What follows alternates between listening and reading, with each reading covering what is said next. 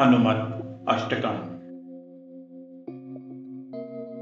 वैशाखमासकृष्णायां दशमी मन्दवासरे पूर्वभाद्रासुजाताय मङ्गलं श्रीहनुमते। गुरुगौरवपूर्णाय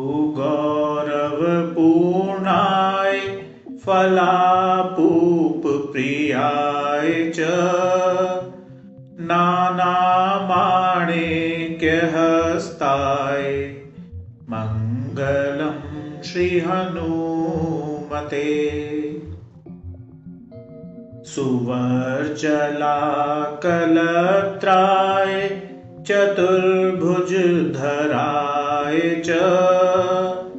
उष्ट्ररूढाय वीराय मङ्गलं श्रीहनुमते।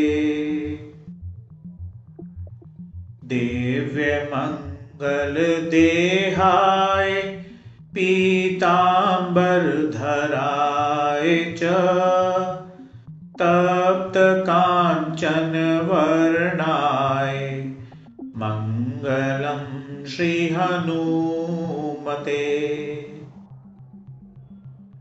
भक्तरक्षणशीलाय जानकीशोकहारिणे जलत्पावकनेत्राय मङ्गलं श्रीहनुमते। पम्पातीर्विहाराय सौमेत्रीप्राणदायिने श्रेष्ठिकारणभूताय मङ्गलं श्रीहनुमते। रम्भवन् विहाराय सुपद्मातटवासिने